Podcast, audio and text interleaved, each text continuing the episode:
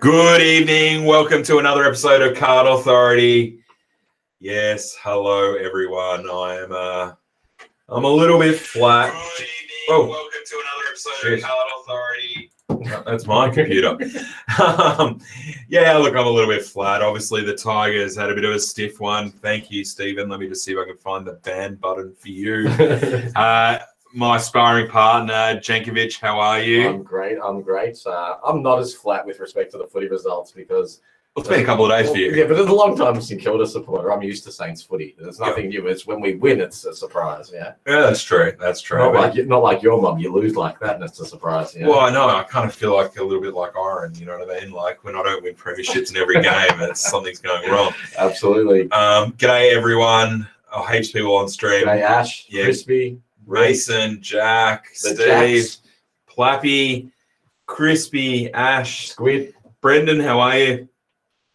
Thank you everyone for joining us for episode twenty-one, I believe. Is that what we're up to? I, don't know. Yeah. I lost track a while ago. I'm glad I rely on you to take care of all the technical uh, related I think stuff it's with Card twenty-one. I'm Authority. not sure. We might have lost What, track. what a journey it's been so far. It feels Yes. like we're just getting started. Hello, Richo. Yes, yes. West Coast Eagles. All right, I'll I'll take some Richmond heckling for the first couple of minutes, and then I'll be right there on the ban button. Very, Hey, very Donny. quickly.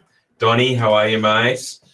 Um, but yeah, look, it's been a it's been a an interesting time here in Melbourne. Obviously, we've just gone through another little mini lockdown, Yeah. um, which you know it's been hard on everyone. It's been challenging. Um, obviously, you know we've got kids at home. We know what it's like. I'm sure you guys out there have got kids and your jobs are affected. G'day, Solly. G'day, Em.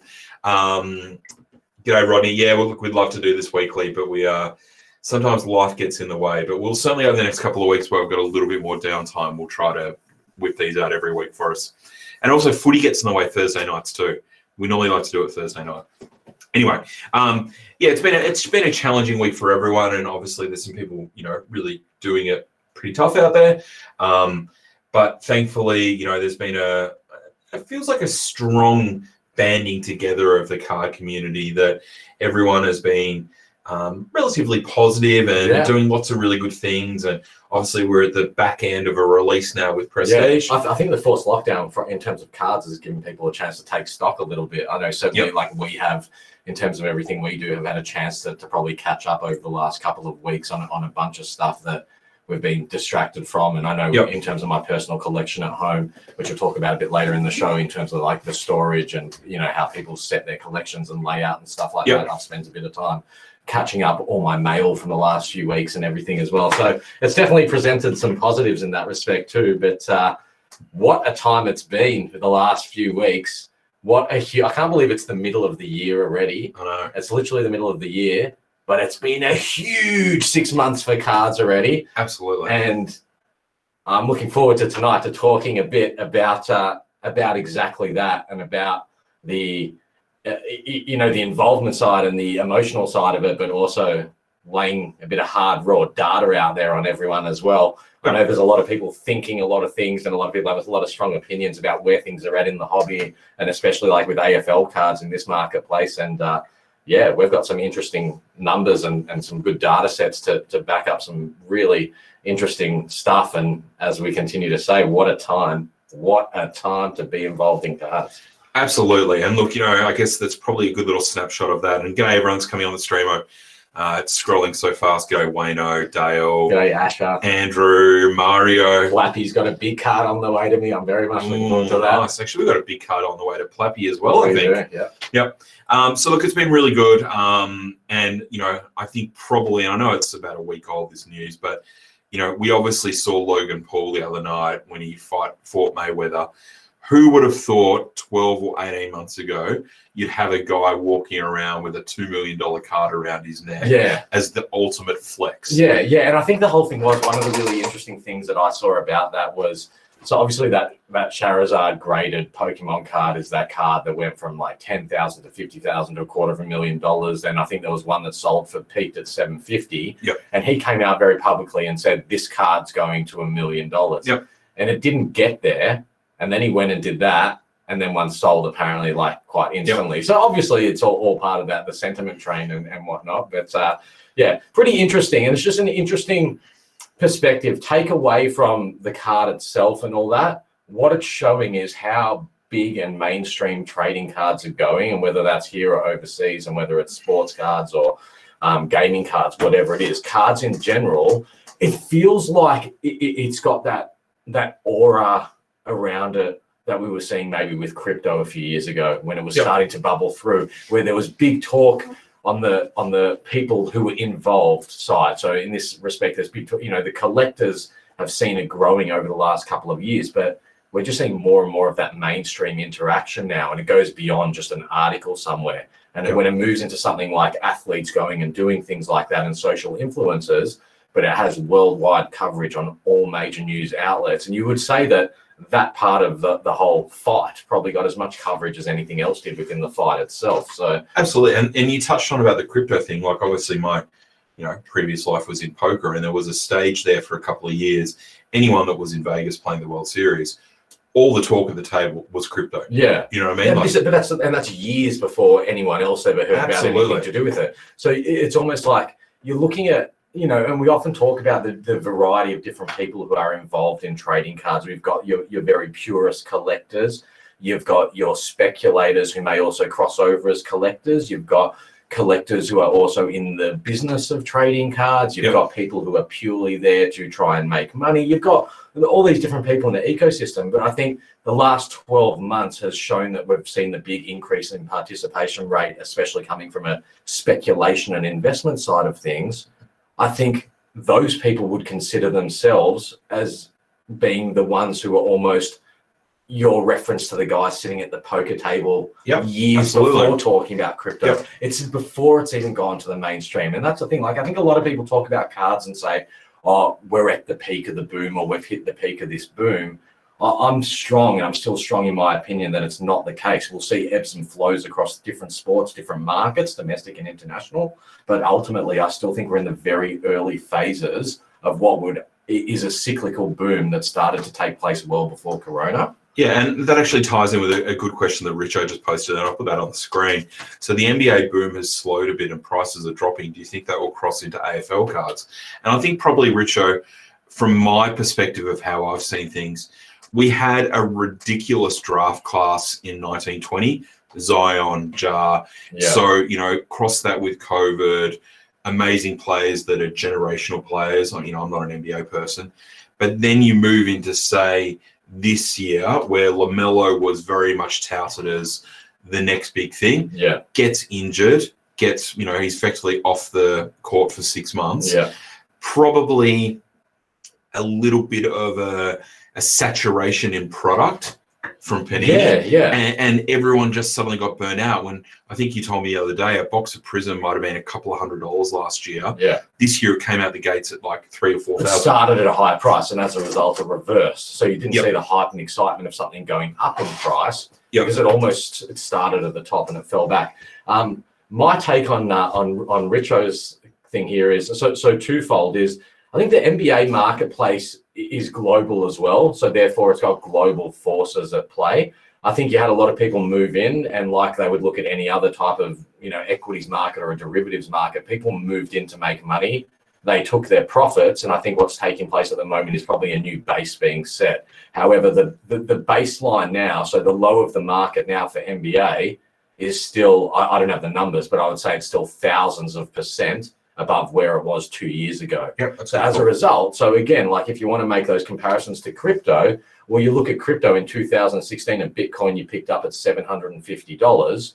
It climbed up within six months, it climbed to like 10,000, but then it fell back for 12 months and sat between a thousand and four thousand, and all of a sudden, then within a three month period, it went to 60,000. Yep. So I, I I almost think like a base is being set as more and more people move in. My opinion is that with trading cards in general, there's a lot more people coming in than people going out at any given point in time in the current cycle. and I would and I would definitely say that's the case for AFL.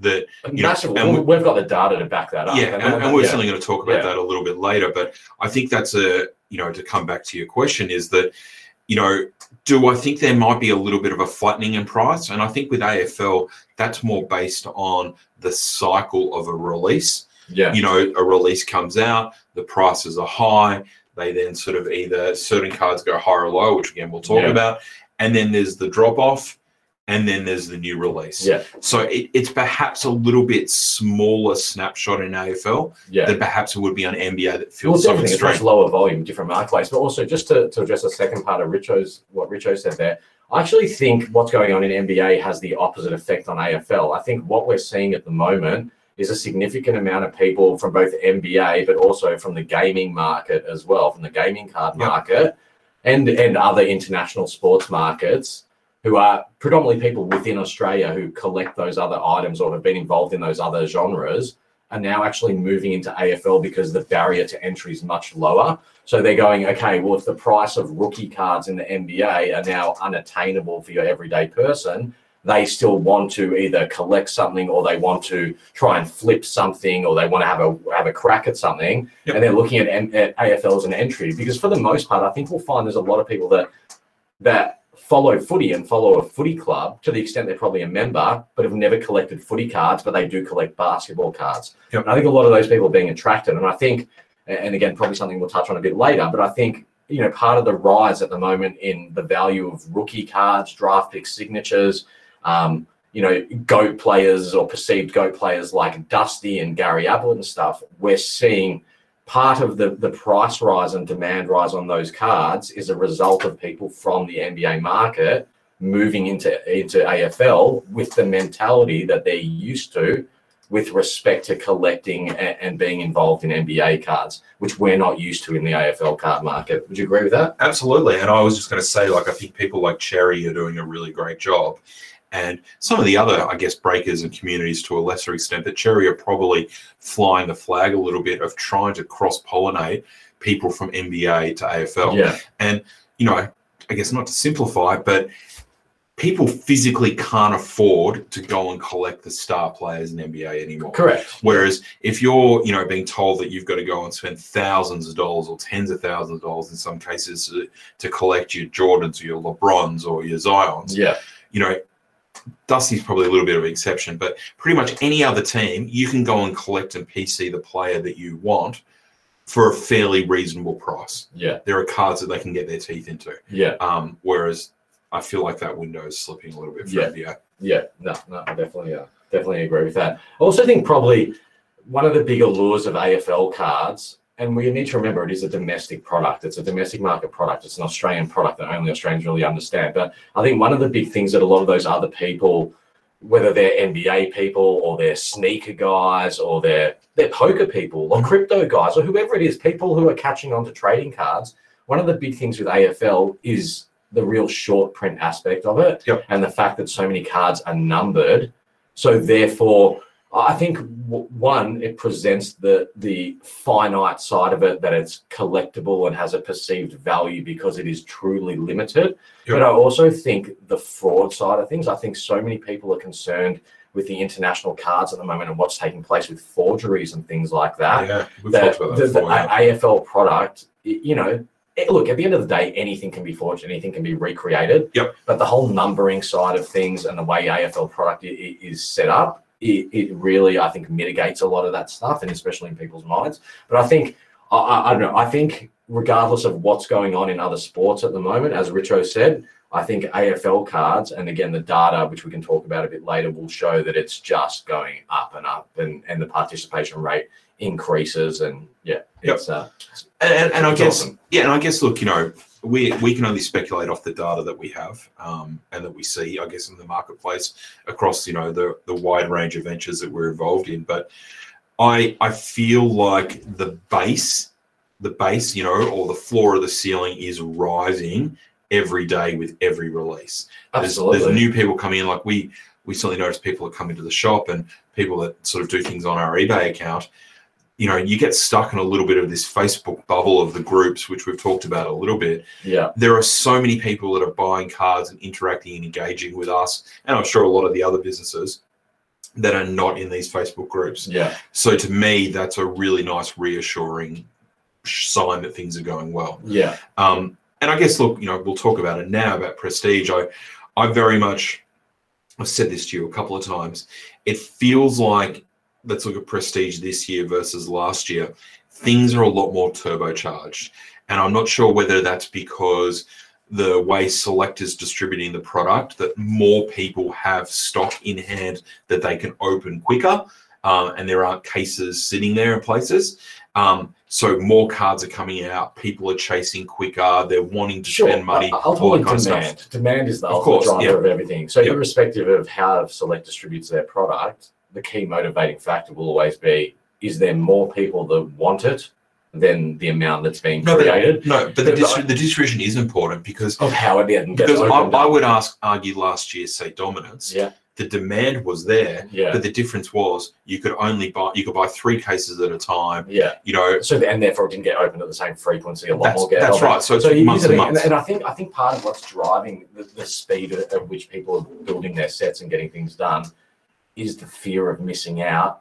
on- with the knowledge of, well, if it was so hard and if it's so competitive to buy the boxes first up, then it's going to be competitive to get your set done. Yep. So you've got to work hard early if you want to get it done. Yep. And I think we're, we're seeing, we're very much seeing Prestige as being the big demonstrator so far. Footy Star is obviously massive.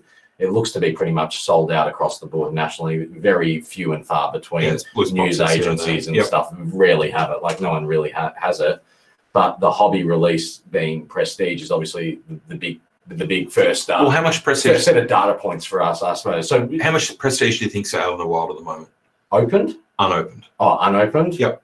I don't think that there could not be any more than twenty percent out there unopened. So what? It's a 700 case. So you think there's 140 cases out there in the wild? nah, probably over. No, I don't even think there's that much to be honest. I'd say then yeah, under hundred cases. yeah. Yeah. I, I I feel like it's. Yeah, I would. I Somewhere between fifty and 100 Yeah, I, I reckon yeah. gun to my head, I would have probably Yeah. said somewhere around 50. Yeah. Um, it just feels like there's so much stock. And, you know, one of the, the data points that I look at is I keep an eye on um, marquee cards that are out.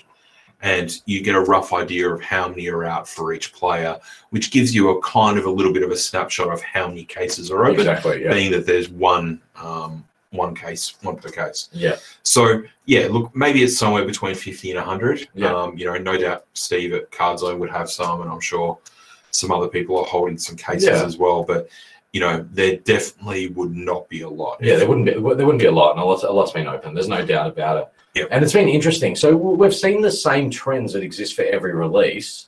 However, we've seen them happen differently. I suppose a little bit. They've, You know, things have been a bit different in terms of product comes out, it gets opened, prices start high because people want to get sets done, lock in their cards. People get a set done. You normally then see a massive dump off, and then you see it take a really long time for things to sort of dry up and then rise.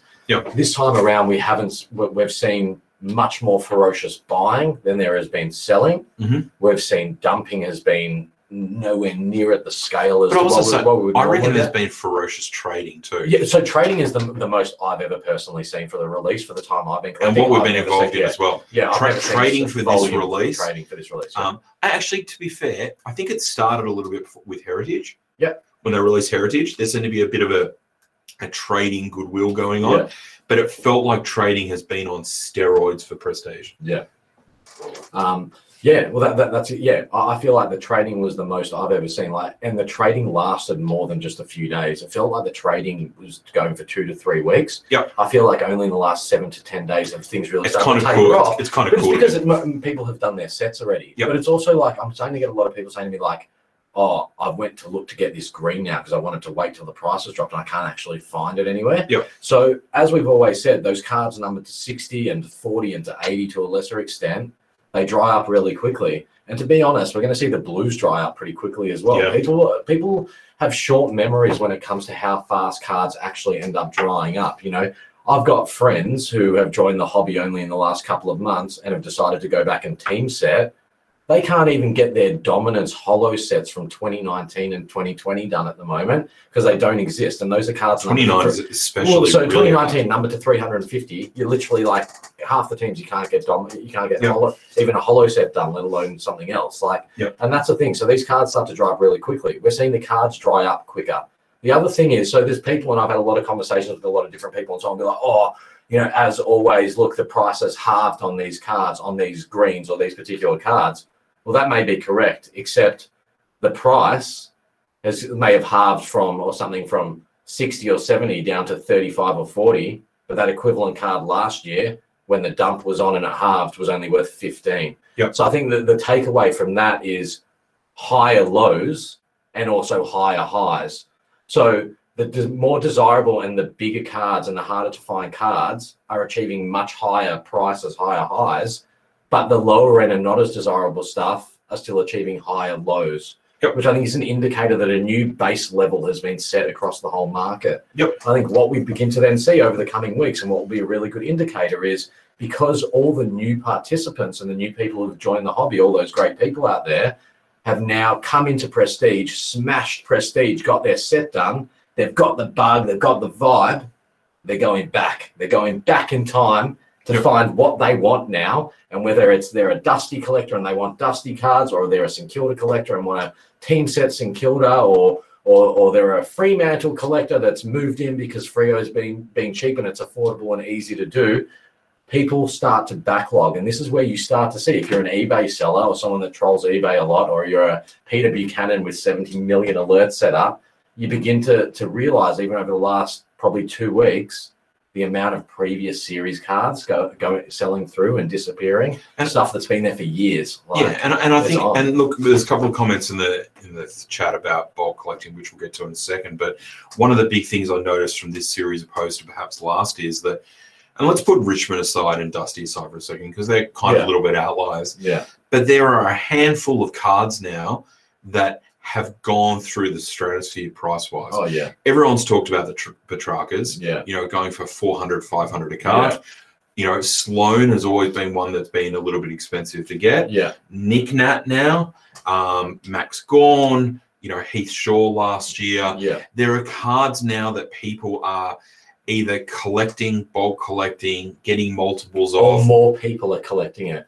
I think probably a combination of It's a everything. combination of everything. Yeah. yeah, So definitely you see that the prices, you know, if we look back at, oh, Rozee is another one. Yeah, Yeah. Matty Answers just said, you know, if you look back a year ago, there was probably only two or three cards that people were doing that for. yeah, Now there feels like, you know, Parish, for Yeah. example, Parish of the Essence Yeah. supporters, big. Yeah, thanks, Don. I just saw you just mentioned that as well. yeah. But there are now multiple cards. Oh, and Walsh as well. Walsh. Yeah, There's Walsh. a- Jack Steele, Max King. Every Yeah. every club seems to have them now. Nat Fyfe cards, like Yep. Every club. Every it's- Ben, Ben King. It's it- like every club. Oh, ben, I forgot. Ben King for Gold? Coast. Yeah, it's crazy. Like it's every club. Every club seems to have it at the moment. Yeah, where it used to be pretty exclusive to Richmond and maybe a couple of others. And look, I spoke to a guy the other day who I was speaking on, I won't say his name, but he's um, a big collector. And I said, Oh, are you bulking um, Richmond greens? And he's like, Well, no, but I can't get any trades done anymore. So I need to get as many Richmond greens as I to can. be able to trade. So I can then use them to trade for other things. Yeah, And he's like, I don't like it, but it's just what I have to do. yeah, So he's not actively going out trying to buy everything he can. yeah. But if he can pick up three or four good cards at good prices, well, he's grabbing them. Abs- absolutely. but you know- I, look, I've always been a big advocate of you need trade bait. You know, I- you know, I, I was harping on about it probably in the first or second episode of this show. The importance to me of having picked up non St Kilda supremacy and Series Two cards, Yep. which I was planning to hold for two years or three years until the next releases came out. Yep. Knowing full well that the, the, the price of cards was it was going up, demand was going through Yep. the roof. So as a result, all of a sudden, when someone plucks out one of the cards I need from a good series, it, it, uh, it may not be financially viable to purchase that card at that price level, but maybe I've got a card that didn't cost me as much that is worth as much in the modern day that that person actually needs, and that's where I think, and I, and, and that's the thing. Like I think a lot of people get upset when they publicly see people buying cards that are not from their team. Like I know, like people who know me well know that I try to avoid purchasing publicly non St Kilda cards because I don't want basically people to have the wrong idea about what I'm doing. But if I find things that are the, the right price and they're available for sale that I think are good trade options, I buy them and I hold them. Yeah, and, and look, you know, I'll, I'll touch on this, Robbie. It's a good question. Obviously, there's a little bit of a, uh, a train of thought or a little bit of chatter going about this. I never understood bulk collecting. Is there a reason in particular to bulk collect a certain card? And, and look, I'll answer first, and then I'll obviously let you talk about this. Um, Robbie, I don't think there's a particular reason, but I guess this probably falls under the mantra that people can collect any way they like. Some people like collecting low numbers, some people like collecting jumper numbers, some people like collecting certain subsets, some people like collecting a certain player. So, um, is there a particular reason? No, I think people would just collect as they choose. But obviously, I'm lucky enough to be sitting here, someone who Oh, I've been is, is- yeah. is a bulk. You're, well, you're a bulk collector. Yeah. Um, what what was your motivation of bulk collecting first of all? Um, it's a weird one. I, I probably just fell into it, but I'll tell you, originally, it's different. St Kilda cards, when I came into, collect, to, you know, when I came back to collecting cards three or four years ago, three and a half years ago, St Kilda as a club was at the absolute, you know, in the dregs, down the bottom. We'd come through a period, we didn't win a grand final, but we built to a peak and then we dropped off. That was reflected in cards. I came into the hobby, most of the St Kilda collectors had left the hobby. Yep. And the ones that were still there, it was very much a situation of people get St Kilda cards and it's just it's like paperweight basically. They just want to offload it. So I came in and I, look, I, it's a it's a story for another day. But I was looking to fill a team coach set for my kids. Ended up moving on to some select cards. Got stuck into Footy Stars. Decided, okay, I'm going to collect some Brownlow predictors. Got the Brownlow predictor set done in like a day, basically on Yep. Facebook, and it was costing like ten to fifteen dollars a predictor. It was cheap for St Kilda predictors. Yep. I was like, these things look awesome. It was the gold foily ones. They looked awesome. I was like, all right, I'm bored and this isn't going to be that expensive. I'm going on a mission. And for those who have been around long enough, you would remember my photos and stuff from back then. If you were around, feel free to comment. I don't know if there anyone is here, but there was a point I, I accumulated 130 St Kilda Brownlow predictors. Yep. And it was like, I was just like, wow, like, I- So- I, feel like I've achieved something. So like, was that just your challenge? that was my challenge to myself because I had nothing better to do. I did that, and then I got I couldn't find any more. I was like, "What next? You know what? I'm just going to team set St Kilda." Then uh, different collectors put me onto different Mhm. things. All of a sudden, I became a St Kilda master set collector. Then I started just I, I don't know. I got into numbers. I got into wanting to. I picked certain players. I love Jack Steele. My son loved Jack Steele. He was the guy. We were onto him in 2018. We Yep. just decided we just want lots of Jack Steele cards. Started going hard at Jack Steele Yep. you know, started going hard at certain other things. It, it, uh, it, it just happened. Like it just happened. but it, it wasn't a malicious plan to make it harder for someone else. Like that. It was just what you got no, pleasure and, out of and, doing. and inadvertently, Yeah. like, the, and there's no doubt about it. Like, you know, people out there are going to say, well, oh, he's holding a large chunk of the market of that particular card. He's cornering. He's cornering. Well, you know, from a technical standpoint, it probably is cornering, but it's it's it's a it's inadvertently. It's not like I went out with the intent to corner the market to to control a price level Yep. to then go and take advantage of all these people. Those cards are in my collection. What I do with them tomorrow, in 10 years, in five minutes' time, that, that's up to me. But all I know is that no one ever had an issue selling the card. Someone wanted to sell it at the time. I was a buyer. Yep. If the market's gone up and part of the contributing factor is because me and other people have a whole bunch of a particular player or something, then then so be it. However, in saying that, and there's lots of people the same, like I pers- on a personal level, I try and help the other Saints collectors and other set collectors who need the cards. Mhm. However, I like to see them try and challenge themselves to find one Yep. first. But ultimately, the roads will lead back, and I'll I'll sort it out. You know, but And, and, and, and I Yeah. think it, you touched on something there, and, and Ash has just said something similar too. but when I first got into collecting, I wanted to do the Showstopper set. yeah, And you said to me on one of the very early episodes of Card Authority the first episode of Yeah. Card Authority. what yeah. you were collecting now and how you're collecting. Because I was just, I had absolute blinkers on. That's all I wanted to collect. all you wanted was dusty cards and show in the showstopper. Well, it wasn't set. even dusty Wasn't that strong now. It, it was more just the showstoppers. Yeah. So then once I completed that set, I'm like, well, what am I going to chase now? And I tried to, well, I'm still doing it, but attempted to do a Richmond master set, Yeah, all right, which, you know, is incredibly daunting. yeah, I then went, all right, I'm going to refine. And now, fast forward a year and a half or whatever it is, I'm trying to backfill a dusty set yeah, and I do these quite passively. I don't go out of them out of my way to hunt these stuff down. But now I have to go and get, if it's Dusty card, I need two of them because I need one for my Richmond set and one for my Dusty set. yeah, So I've had a few people say well, why do you need two of these cards? Well, it's because I've got two sets that I'm passively collecting. yeah, You know, I'm not going and flipping them. I just need them. yeah, And I think a lot of people through their their journey of collecting, it changes. You don't wake up one morning and say, I'm going to get every Sam Walsh card so you- no one else can you, get it. You adjust, and I, You think, and I think yeah. now as well because people are going so hard and fast at, at achieving their sets. I think because of that, it's also then now we're actually expanding the horizons for people. Yep. They're getting bored, so they may. So say you're a team set collector and you've never done multiples. You got your you got your your team set done of prestige within four days, and you're like, I want more.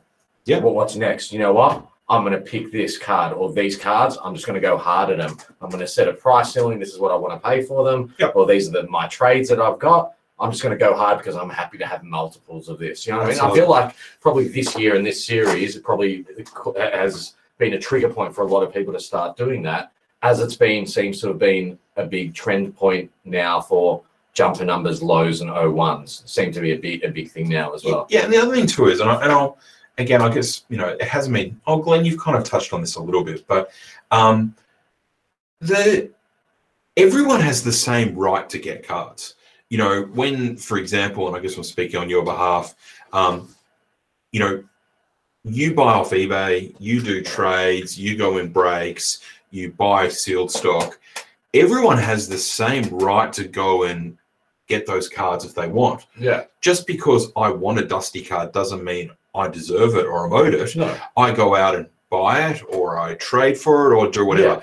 Ev- Everyone has the same abilities. Yeah. Sure, there's a little bit of luck sometimes in it. Yeah, and, and also people have different budgets and whatnot as well. Of course, people course. can't resent each other or have animosity towards someone else. That's like saying, well, I don't like And the Robbie, Robbie, next door because he drives a nicer car than I do. that's right. And know what I Robbie's spot Like- on here. I don't think anyone has the right to question a collector's motives. If you're happy to commit and finance, then I think it's fair. Well, that's right. No one's uh, no one's asking That's for, really for, good. for handouts, I suppose. You know what I mean? And at the end of the day, again, the economic side of things, everyone's in a different position. Di- different people have different means. But I think that's one of the great things and one of the bigger laws of trading cards is there's something for everyone. If you want to do it and literally want to have a weekly budget of five dollars for cards, well, you could get your base set done for for every year, every series if you Yep. wanted to. If you're going to have a budget that you can spend a thousand dollars on trading cards, well, you're going to pick very specific a couple of things that you want. Do you know what I mean? yeah. But th- then there's those that are getting to the point now where it's like, okay, well, I used to get a master set done for ten thousand dollars and for a series 2 Mhm. Now it's going to cost me forty thousand dollars. Am I still continuing with my master set, or am I choosing to do something else? You Yeah. know? And, and I guess, look, again, that sort of as you led to before, there's so many different ways of collecting now. You Yeah. know, whether you are just someone that likes to go in breaks, um, whether you want to master set, team master set, Yeah. player bulk, team bulk, all those sorts of things. And they're all fine. Yeah. They're all good. And that's what's good at creating this different community. And again, I- want to I want this all to be really positive because I think everyone um, no one should have to justify or feel guilty. You know, and I'm not talking about us, Yeah, whatever, yeah, but yeah. everyone, you collect, you know, what you want to collect. And Glenn, yeah, I see what you're saying about collectors that have 40 or 50 cards of a certain players. I mean, I would argue on short print cards, there's not many people that would have that much. Yeah. And uh, look, I think there's a lot of rumors there's a lot of rumors. which yeah. uh, which started with a legitimate story of someone who did probably have multiples or a bulk of something, Yep. but then got blown out. Like I think you know, there's someone that might have 15 or something that's blown out to them having 75, sort of thing. like for I mean? example, like obviously I saw that picture of the Dustin Martin greens Yeah. a couple months ago. yeah, I was astonished someone had 30 of them. no, that, that's so. See, I, I bulked last year's series. I'm Yeah. not going to say which players, but it's probably. Yeah. I didn't get to 30 of a particular player. For someone to do Dusty at 30 is like It- it's Massive. insane. And look, I don't really want to go into the details of it. yeah, But my point is though to have 50% of a production run, yeah, first of all, is a phenomenal effort. Whether I don't know how you acquire them, but whatever. But for anyone to have 30, 40, 50% of a production run yeah, is a phenomenal effort. yeah. So, you know, people, you know, just to follow what you're saying about um, Glenn about people having 40 or 50 cards of a certain player, I think there's probably a little bit of mayo on it.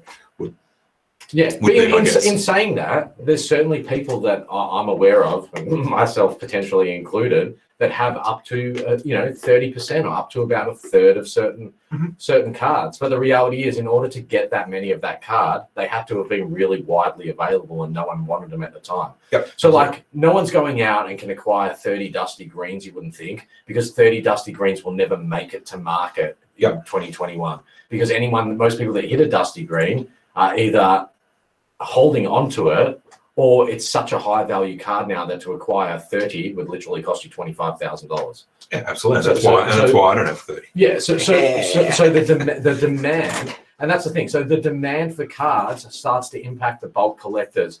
So as AJ knows, and a couple of other people know, I have spent the same amount on my chase for Prestige in 2021 as what I did in 2020, but I only have 20% of the card volume. So I've only got 20% of the amount of cards that I got from last year's Prestige, and it's just it's almost the same players represented. Yeah. But that's how how much the market's grown, and it, it- and it's it's twofold. It's not just because it's a lot more expensive. That is one factor. Yeah, I just can't find them. Yeah. Can I can I just touch something? Wade, you've just put a, a good up here, which I want to touch, and I'll give you a working example from me, and I don't mind being honest about it. Is um, I think you'd be surprised what some people have bulked. You can easily wheel and deal outside the public eye. Absolutely. And look, there's no secret. People know six months ago, eight months ago, I collected those logo headers. Yeah, And for the new people that might not be aware of the story, we did an experiment. it, well, I did. I did. I did. I saw what you were doing Yeah, and the fun you had trying to chase things. And I'm like, I can't do this with dusty cards. yeah, What's something I might collect that nobody else wants? And I'm going to see if I can get a few of them. yeah, So I started getting these logos. And what they are is it's like a checklist from Dominance 2020. I kid you not, these things were being sold for two bucks. Nobody wanted them they went to twenty dollars overnight, basically. because I bought a few Yeah. hundred of them. Yeah, And I was going around and going click, click, click, click, click on every sales post. Everyone was happy to dump these things to me, you know, doing it privately, publicly, all that kind of stuff.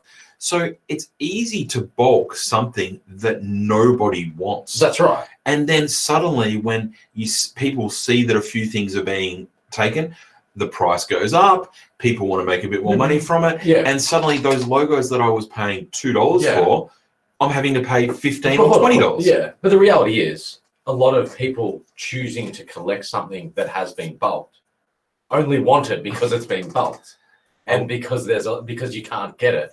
Everyone wants something. I did read that, have. Stephen. Yeah, every everyone wants something that they can't have.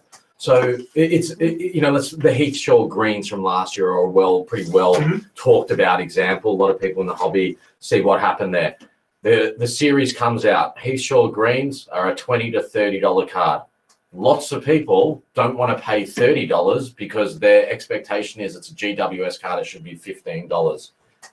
As a result, it looks like someone else who, for whatever reason it is, it's they decide to PC and they want to bulk that card. They go out and start buying up and picking up as many as they can find.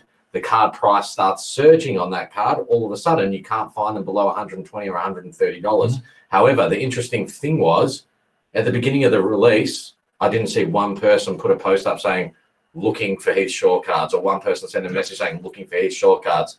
Only when they were impossible to find and they were worth a hundred dollars did everyone want the card afterwards. Yep. And I think that's a, a representation of human nature.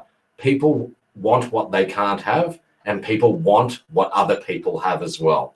Um, and and th- that, that, that, that, that's just human nature, and you see it. You see it really magnified in collectibles, and especially in trading cards. Definitely. And again, look, I'm not, you know, obviously I put some money into it and whatever.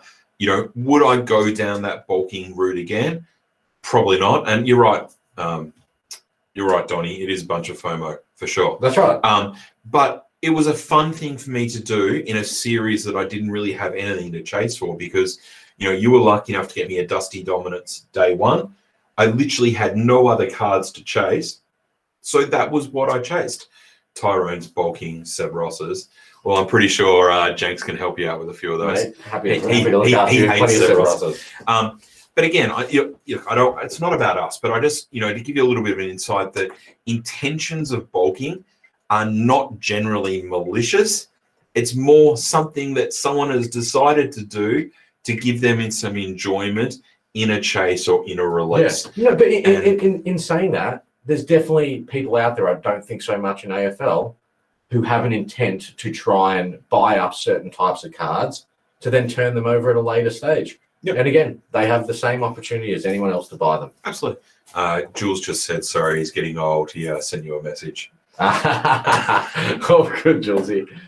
Um, all right, beautiful. So look, it's um, it's been obviously you know collecting and chasing cards for everyone is is different for everyone's uh, desires and likes, but everyone has the same opportunity. And all I can say is try different things. That's what I did. I uh, you know, I've tried different things. Who knows what I'll be collecting in a year's time? Yeah. Um, you know, it won't be Dusty if he's at St Kilda, but you know, try different things and collect different things and see what Yeah, gives you you- enjoyment out of just, it. and, and adjust to market conditions as a collector.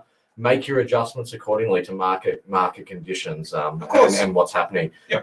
Can we talk about lows and jumpers and uh, Sure. my favorites? So I've certainly noticed, and we we put up a post on Really Good Vibes, um, or someone else did actually, about what are people looking or what are they excited about for Prestige. I remember you and I sitting in a meeting one night going, "Shit a brick! Can you believe how many people want Joe, Joe lows, jumpers, um, O1s, all that kind of stuff?" We were actually blown away. Yeah. Do you feel that this is a new trend that people, again, as we've just been talking about, are refining their chases and trying different things? Because perhaps if you're a challenging, yeah, if you're a Brisbane collector, you can get your Brisbane set really easily. Yeah. But hey, I might go and try to do the O1s Yeah. or the jumper numbers or the, the lows. Is it again, is this just the evolution of people maturing collecting different things? yeah. So uh, my observation is why back the clock even to 2020, collecting O1s, jumper numbers, and low numbers was not, uh, it's not an exclusive club of people, a limited amount of people. Yep. You would find at best one, maybe two collectors from each team, if at all, that were interested in those cards and put a premium on those cards. Yep. Now, for those who don't know and are only into AFL cards, the numbering of AFL cards seems to be relatively mutually exclusive to AFL cards. In the international sports, the low numbers and stuff don't really matter so much. Jerseys do. Last off the line seems to be an interesting one, but for the That's most part, one. yeah, Yeah, they don't care about low numbers too much. Yep. We seem to care a lot about it, and I think part of it comes down to the fact that there are so many numbered cards because most short print cards are numbered in AFL, whereas they're not in international product. Now, the numbering thing is really interesting. It's definitely the big trend at the moment, or one of the big trends at the moment in AFL. Um, it- it's compounded over the last few months and it's reached absolute fever pitch during Prestige.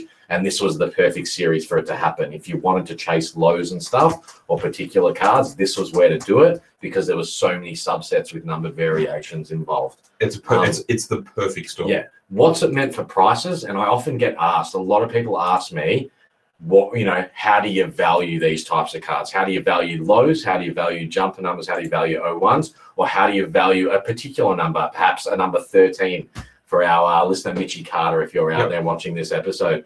So, or David Norman with his 17. Yep. So different people collect different numbers. Now, the, the, the reality is, it once again, the, the undeniable key motivating factor is always going to be supply and demand.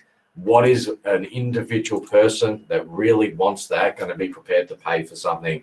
Now, for me, I put ceilings on everything. I won't just pay an amount of money for a card. I have to rationalize it in my own mind and I have my own structures in my mind. So I don't know if it's going to help anyone else, but this is the way that I, I sort of look at it and the way it, So, Uh, so yeah. let's just clarify it. Yeah. Obviously, an O1 is an O1. A jumper number could be a low or a high. or a high. Yeah. What is What do I constitute as a low? yeah? Because anything I- from, from a zero one to a zero nine is a low. A 10 to me is not a low number. So Okay. I would pay a premium for an 09 that I wouldn't pay for a 10. I would pay, in fact, I would pay double the money for an O for an 02 to an 09. If it wasn't the jumper number, I would pay double what I would pay for the 10. Yep. And I would only pay for the 10 what I would pay for card 150. Yep. Okay. The big debate about zero one or jumper number, zero one jumper number, what's more important, what's more valuable? Me personally, I value them the same. they're the same to me. The interesting thing is a lot of people will say jumper numbers have a higher value to them.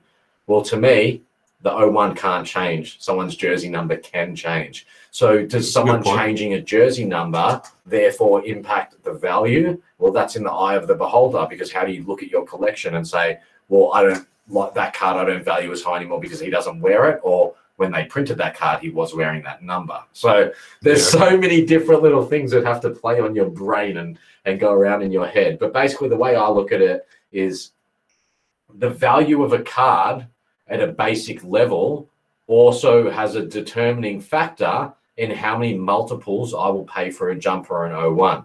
So, for instance, if a card is $100 mm-hmm. on a, at a basic level, it's a $100 card, a normal version of the card is worth $100, I would be inclined probably to pay somewhere between double and two and a half to three times the amount at a maximum. Okay. Yep. So if it's a hundred dollar card, but there's a jumper number variation or a 01 variation, I would pay probably in the I would expect to pay around 250 to 300. However, if it was a five dollar card, I wouldn't apply the same logic. I wouldn't expect for a five a card that would normally be five dollars. I'm not expecting to get the jumper number or the 01 for 10 to 15 dollars.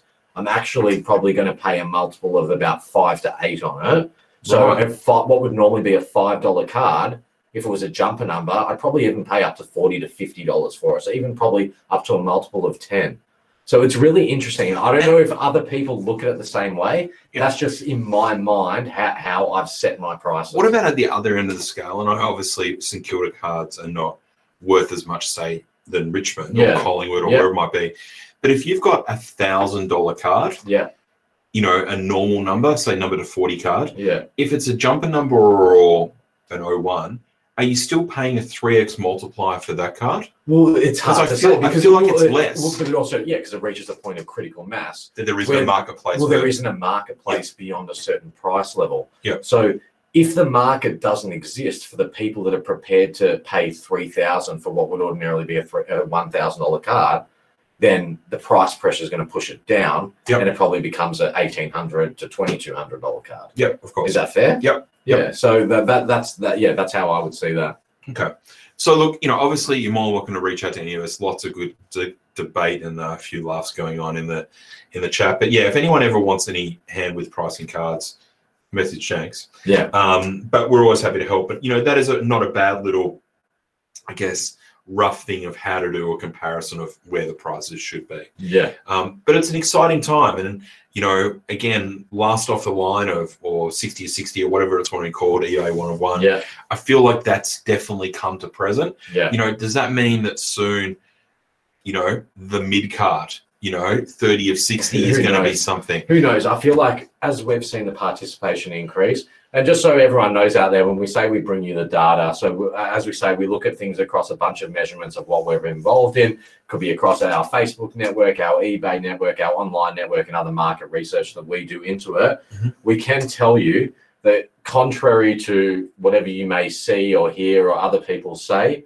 based on our data points and the measurements we take, the participation rate in AFL trading cards in Australia has doubled, doubled since the start of 2021. Yep. There are literally double the amount of people right now involved in AFL cards as there was on January 1st of this year. Yeah. That's how big it is. Yep. And that's how huge it is. So when you take away uh, that, that other white, you know, some of the white noise or whatever it may be, and, and you remove yourself from it and look at it, think about how many new friendships you've created and how many new people you've chatted to and how significant your network of people you chat to has increased on Facebook, all because of trading cards. And that's a reflection of how many people are just coming and coming and coming and coming. And that's what makes me think we are still early days. Oh. People are so emotionally and financially and physically invested in this. Yeah. Yes, Lucas. What did he say? The centerfold. That's it. Oh, I love it. Yes. All right. I'm definitely going to use the centerfold. Um, answer a couple of questions that are coming up. Um, Pete Crispy. AJ, as a Tigers collector, do you find busting boxes to find high-end Tiger cards is so much easier than hunting? Um, I mean, obviously, when you're chasing high-end cards, doesn't matter if it's Richmond for anyone else. Um, it's always better to get it out of a box that you've probably paid retail for or you're in a break for. But as we all know, it doesn't work out that way. The strategy I use is I get Jenks to go and buy a box, open it, and he normally comes up with Richmond cards. I, I somehow hit all the Richmond cards. It kills me because I hit it out of all my personals and I just end up giving it to this bloke. So it's a it's a great deal for me. That's the advice. Find Yeah. find yourself a Jenks. Yeah, cheers. Um, yeah. Uh, so what's the questions? Oh yeah. What's the percentage of eBay buyers that don't associate on Facebook? Glenny, at a guess, and we haven't talked about this, but I would say over half. No, I'm saying like well up around around ninety percent of the eBay transactions we get, we don't recognize the names. It's probably more, probably about ninety five percent. Yeah. Well, there you go. Like, So uh, we, we think yeah. So we think that that Facebook, Glenn, probably only if you if you went across all the pages and you actually looked at active membership, there's probably around fifteen hundred to two thousand on Facebook, individual people no, who are no, inv- involved in AFL. Yeah. like actual active individuals. Yeah. I reckon Facebook accounts for ten percent basically. Yeah, yeah, you're probably right. Facebook accounts for about ten percent of what the market is. I think it's up there in the low tens of thousands in the AFL community. Yeah, I'd say I'd say that's probably right. Yeah. But yeah, very a very small amount. Like the Facebook bubble, we all think that this is everyone's collecting. It's a very very small amount. Jules. Uh, the, let me read this out. The beauty I see in the AFL community don't just suddenly stop. A lot of NBA new people got into this for the wrong reasons, so dropout rate went up, but AFL only went up and up. So for those who don't know, Jules, Jules is uh, is one of the co-founders and co-owners of EJ's Trading Cards in Melbourne, an institution at the Caribbean market for many many years, and now they have their own own fantastic store. Yep. It uh, makes our store look very small and uh, Yep. not great to be honest. But uh, they've You got a know, you do you do you do a great But job Ju- Jules has been at, at the uh, at the coal face of dealing with people in the traditional format of trading cards, actually speaking to proper human beings face to face. Yep. And what what Jules says actually carries a lot of weight here. And I absolutely agree that because people love their footy so much, because it's a cultural institution in Australia football. Yep. When people collect trading cards or collect footy merchandise or jerseys, whatever it is, they're all in and they don't just bail out because bailing out is almost it's it's bailing out on their club. So Yeah. do you know what I mean? Yeah, that, that's, the, that's the a great mentality. point. So as long as the the genuine collectors are always there to underpin the hobby, Yep. it, it will sustain. And I think as much as some people don't see it and think collectors are getting priced out, it's incorrect. There are a lot more Yep. coming in than are leaving at any given time. So the pricing thing isn't that detrimental at this point in time, or it's not as bad as what people may make it out to be in terms of how it's hitting the hip pocket. Yep. Absolutely. So yeah, and if you haven't checked out EJ's, make sure you go and check them out. Jules and Rob, they're rippers down there. Um, look, I want to move this along because you know, as always, we say we're going to do an hour show, and well, we're already at an hour. Excellent. Um, just a little bit of, I guess, cardboard school. We haven't touched on this for a little while. Um, as we've been saying, there's been lots of trades going on more than ever. Yeah. Um, but sometimes you can be doing lots of transactions with people, um, you know, that you may not have done any kind of deal with before. Um, and I wanted to give people a little snapshot about PayPal. Now, a lot of people use PayPal, and we hear this friends and family thing thrown around pretty comfortably. And it's probably the preferred method. And the reason, and I thought I'd explain a little bit of this, is friends and family, of course, there's no fees. Yeah. So no one pays any fees. Yeah. But there's also very little protection for the person that's actually buying the product. You're, you're trading off paying a fee for any form of buyer's Correct. Yeah. So uh, a couple of weeks ago, I, I purchased a card, and I, I admit I the price was about right, but I felt something wasn't quite right about the transaction. So I paid the fees, which effectively is three percent. Yeah. Um, bought the transaction. The guy then messed around for a couple of weeks, didn't end up happening. Um, didn't send me a tracking number. Alarm bells going off everywhere. Eventually sent me a tracking number. When I got the item, I knew straight away take it out of the PO box that the envelope was empty. It didn't feel right. So what I did was I went into the post office. I got the lady at the post office to actually physically film me while I opened the envelope, and surprise, surprise, the envelope was empty. So I initially lodged a complaint with PayPal. They then investigated it. After a few bells and whistles and a few jumping around, I had to send the video in and all that kind of stuff. I ended up getting the money back. So I just wanted to sort of give everyone a little bit of a snapshot of, you know, there's nothing wrong with paying fees on eBay. Everyone seems a On bit PayPal, against it on yeah. PayPal. Sorry.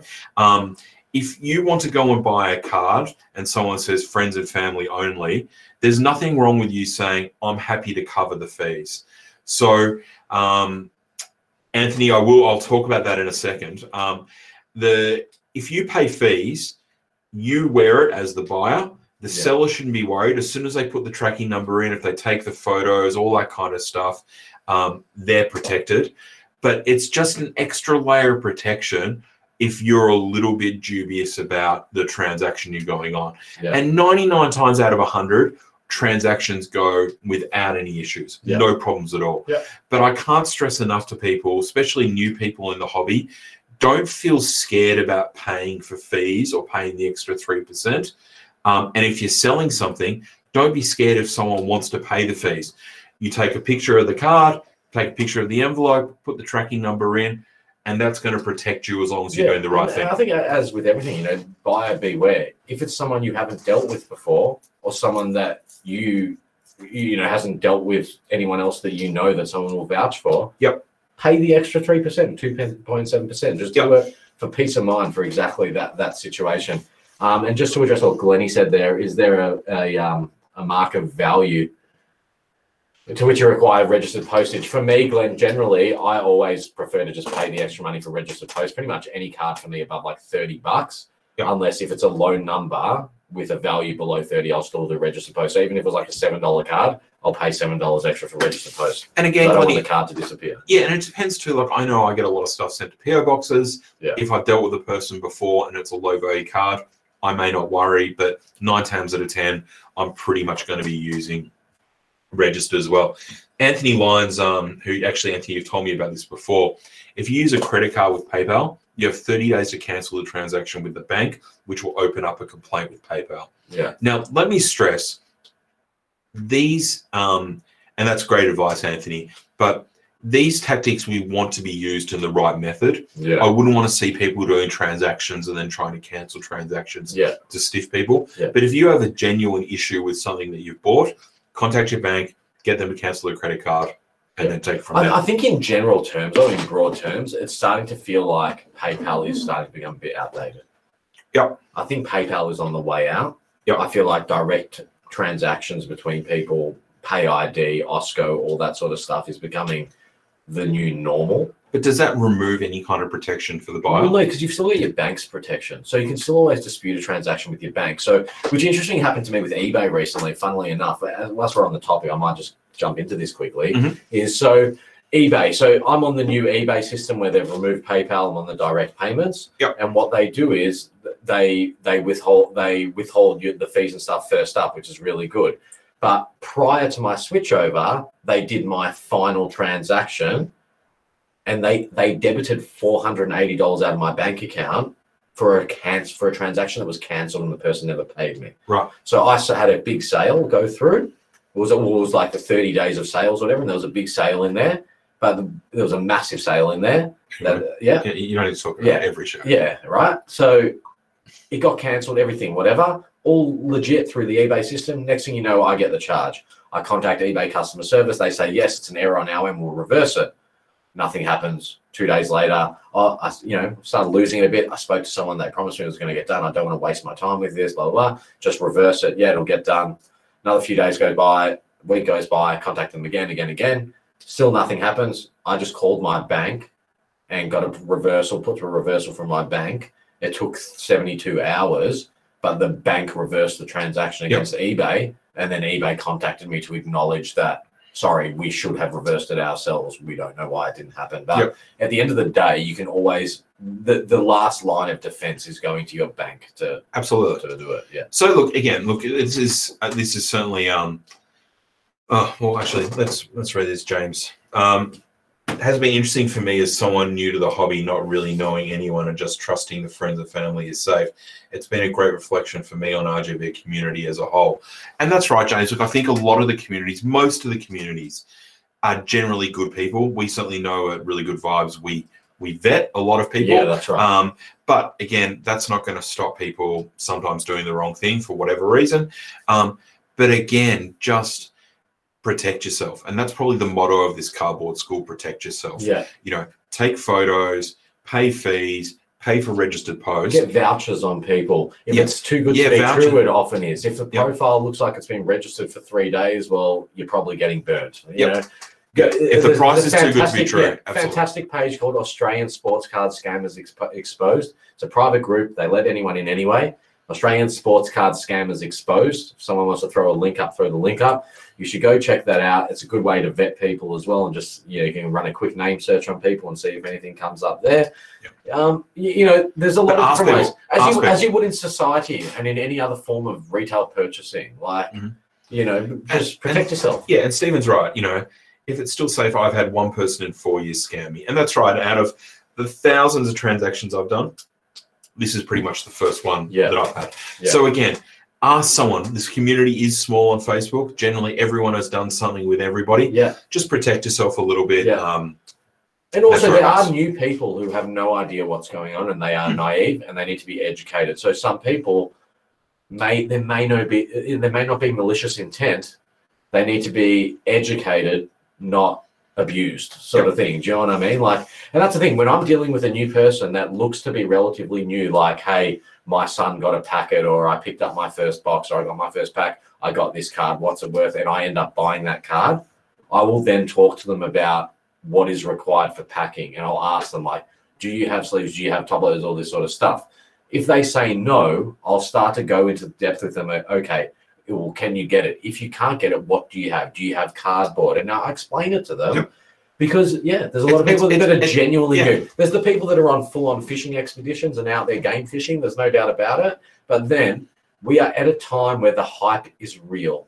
People are trying to get into trading cards. They have no idea. We were all there at some point in time. Yeah, we all we all bought a packet from the servo, opened up the cards, and probably chucked it in the side of our door for them all to get destroyed whilst we were picking up some late night snacks or something once Yeah. upon a time, or whatever it is. But that's right. It's you know, we've said this before. You know, it's on everyone in the community to help people. You don't have to go out of your way to get, but if there's a situation where you can help improve a transaction or someone's experience, I mean, it makes the community a better place for everyone if you all help. Yeah. Anyway, as uh, Wade said to us a couple of weeks ago, just don't be shit. That's that's Yeah, that's, that's- that's, that's the the motto. All right, so look, we will slowly wrap the show up. Now, unicorn hunting, I don't have a unicorn for tonight um, because we've been a little bit distracted, but I am opening up unicorns for Prestige next week. Normally, we don't like to do anything for the current release till about a month after. So make sure you submit your unicorns next week for Prestige. We have had a big week of um, unicorn landing, though. Yeah. There was um, Paddy Ryder, Paddy Ryder Platinum Platinum. Brownlow for Selwyn after a two-year search for the card. Finally, one. It was one of the early ones we put up. So well done to you, Selwyn. That's fantastic. Um, we also had the Jye Simpkin future franchise future Franchise future. Yeah. come up today. Um, it's not available, but it was nice that the person actually who had the card reached Said, out. I've got it, and it's not available, but at least the person knows where it is. Yep. Yep. And there was another one as well. I think there was another one. But either way, fantastic. Thank you, Unicorn community. Make sure you go check out cardauthority.com.au. Uh, we have all our unicorns. They will be updated tomorrow. Um, but submit your unicorns for Prestige or any other releases, um, and we will certainly look at that. Um, what's this? Robert? Jason wants to know what your Brownlow prediction is. Uh, Brownlow prediction is Clayton Oliver. Really? Yeah. Him and the track not pulling enough votes off each other. Won all the Track's games. not pulling enough. What about doggies? No. Well, what's your prediction? Well, It's uh, I. I You know I he's don't- gonna I- say Jack That's Steele. right, because I don't predict things. I just support. Yeah. Jack Steele and the Saints for the granny. Thank you very Yeah. much. Yes, my money's where my mouth is, both in trading cards and bets. Thank you. Yeah, that's right. And that's why someone else said that's why I use James's sports bet account. Correct. because You can always get a bet You on. can always get a bet on Um, but yeah, thank you everyone for unicorns. Um, make sure you get involved. If there is a unicorn you need, get to cardauthority.com.au. Um, we always like to try to track down cards for you guys. Jenks, you've been amazing as always. Thank you very much. And we will see you all next week. Stay safe and don't be shit. The Castle and Da Vinci signing out.